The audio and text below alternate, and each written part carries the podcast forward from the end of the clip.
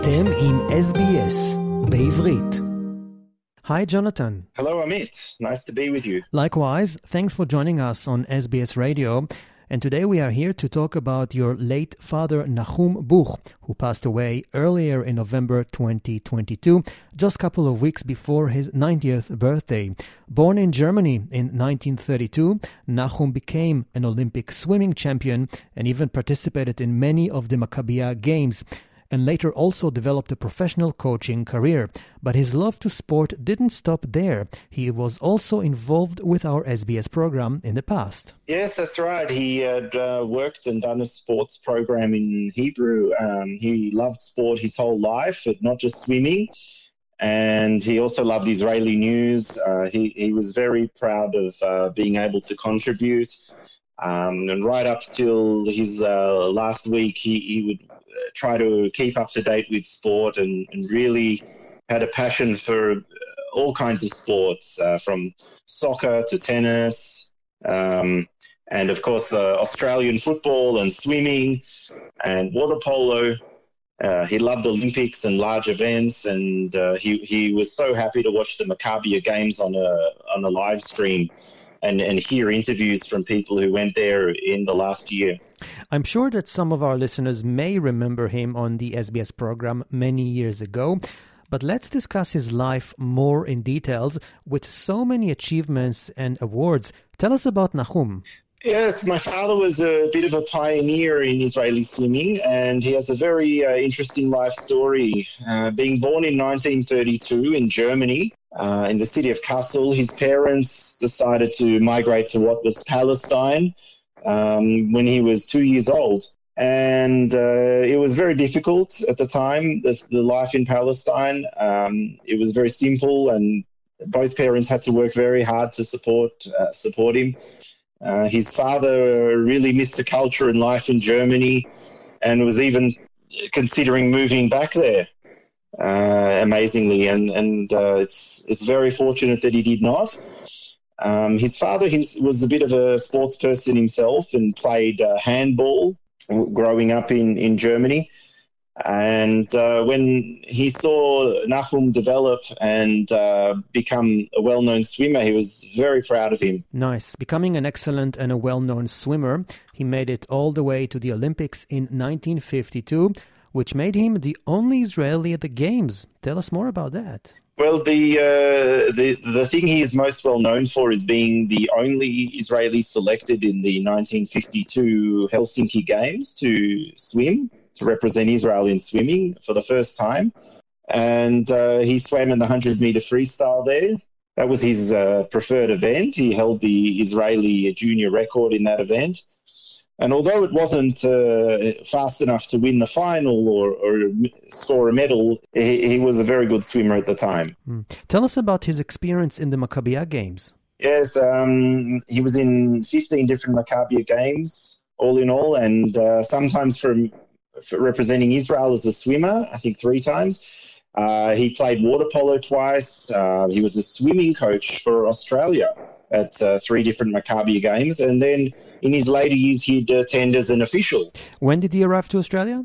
Uh, I think it was 1974. Um, so he'd already had the first uh, son, uh, Simon, and the second son was born in Israel. And we realized that uh, the, for family reasons, he would move with his wife, who was Australian, um, back to, to Melbourne for the family. Tell us more about his character, what type of person he was, and how would his friends describe him? Yeah, there, there, are so many fond memories from his friends. He he really was a uh, strong personality. Um, he's very stoic. Uh, the students who studied swimming at Mount Scopus would have said he was quite intimidating, very direct, and and uh, quite old fashioned in the way he would approach coaching, throwing students in the pool and saying, "Now swim." he was he was very commanding, but uh, I understood the different side to him. I, I, really got to see he was very caring for his family. Uh, he would do anything for for his friends and and family. He would uh, do a large favor when asked to do a small favor. Uh, you know, if they say, "Could you buy something for me before you travel to Israel?" he would he would actually go spend a week shopping around, pay the top dollar, and then give it to them, and then demand that uh, you know you can't pay me for this. It's it's nothing really. so he's very generous. Mm, nice. Any special moments you remember spending time with him? Oh, I remember many trips to back to Israel. He was close to his mother, Ruth, who lived in Tel Aviv in Rehov Nordau for many years, um, and we would he would travel uh, at least once a year to see her. And you know, we would go there. He would take me to uh, Maccabiah games uh, to watch, and uh, he was just so well known. People would come up to him, and there were large groups of swimmers and officials who couldn't wait to see him and talk to him. Uh, so there are just so many good memories. Seems like he was visiting Israel quite often. Was it also the case in the last few years? Uh, not not quite as often these days. Um, you know, in 1997, he brought his mother back to uh, live in Australia um, to look after her when she became old and unwell. Uh, so since then, there haven't been the annual trips, and there've been very few trips back to Israel but uh, I still have those memories. And you did mention that on his trips back to Israel or on his travels, he met so many people. Can you tell us about some of those interesting people he met that may have had an impact on his life? Okay, so my father, um, he's he met a uh, swimming coach through his father, one of his father's work colleagues. At the time, my father was ten years old, and he lived in Rehov Shpinoza in Tel Aviv. And his father met a very well known Hungarian Jew called um, uh, Yona Hirschler, or Yena Hirschler. And he's the founder of Brit Maccabi Matid. And Yena Hirschler uh, first had my father uh, swim with Hapoel, and then he founded the club. And at the age of 10, my father uh, started his swimming career and soon after was uh, one of the first people in Brit Maccabi Matid, which was really focused on developing the youth. And uh, uh, from what I understand, it was the most successful um, swimming club, the most dominant swimming club in the country at the time. And I believe it was around till the 1970s uh, when Yona Hirschler was uh, asked to, uh, he was called up for service in the 1948 War of Independence, my father stepped in as coach. And so my father was coaching, um, asked to coach juniors, and he became the only coach for a while.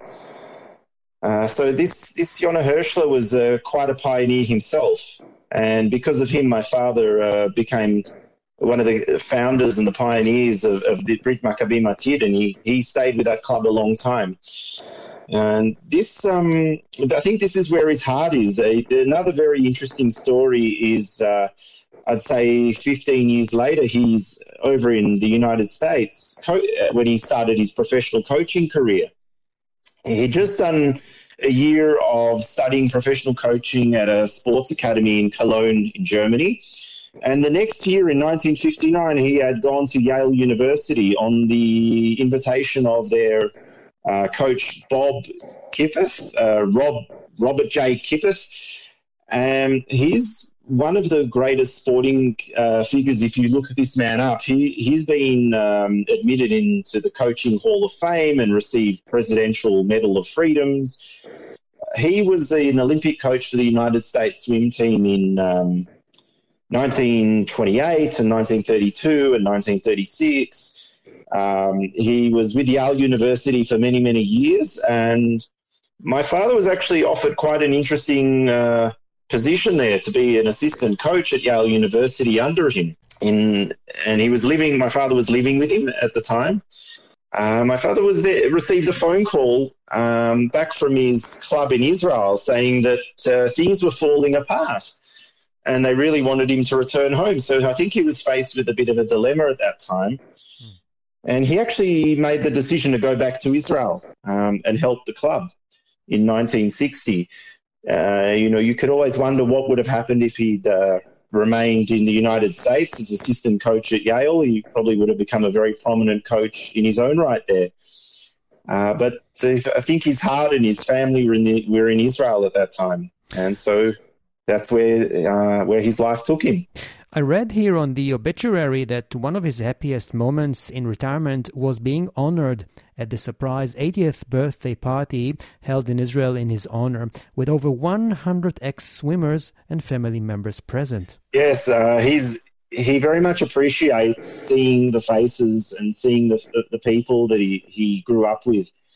Um, he, he's not the kind of person to worry about material things. Uh, he would really um, treasure the, the people he meets and remember them um, and just be surrounded by them. If you ever see the video of that birthday, um, the look on it, seeing his face light up like that, it, the look on his face was was uh, proof that uh, this was, was a great moment for him. It, it, lift, it lifted him up so much, and um, those other people were just uh, kissing his hand and hugging him, and there were quite a few speeches made in his honor.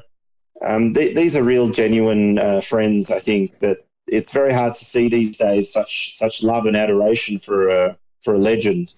So it seems like his life were full on with lots of excitement, the people he met, the competitions he participated. It could almost sound like a story worth documenting into a book one day.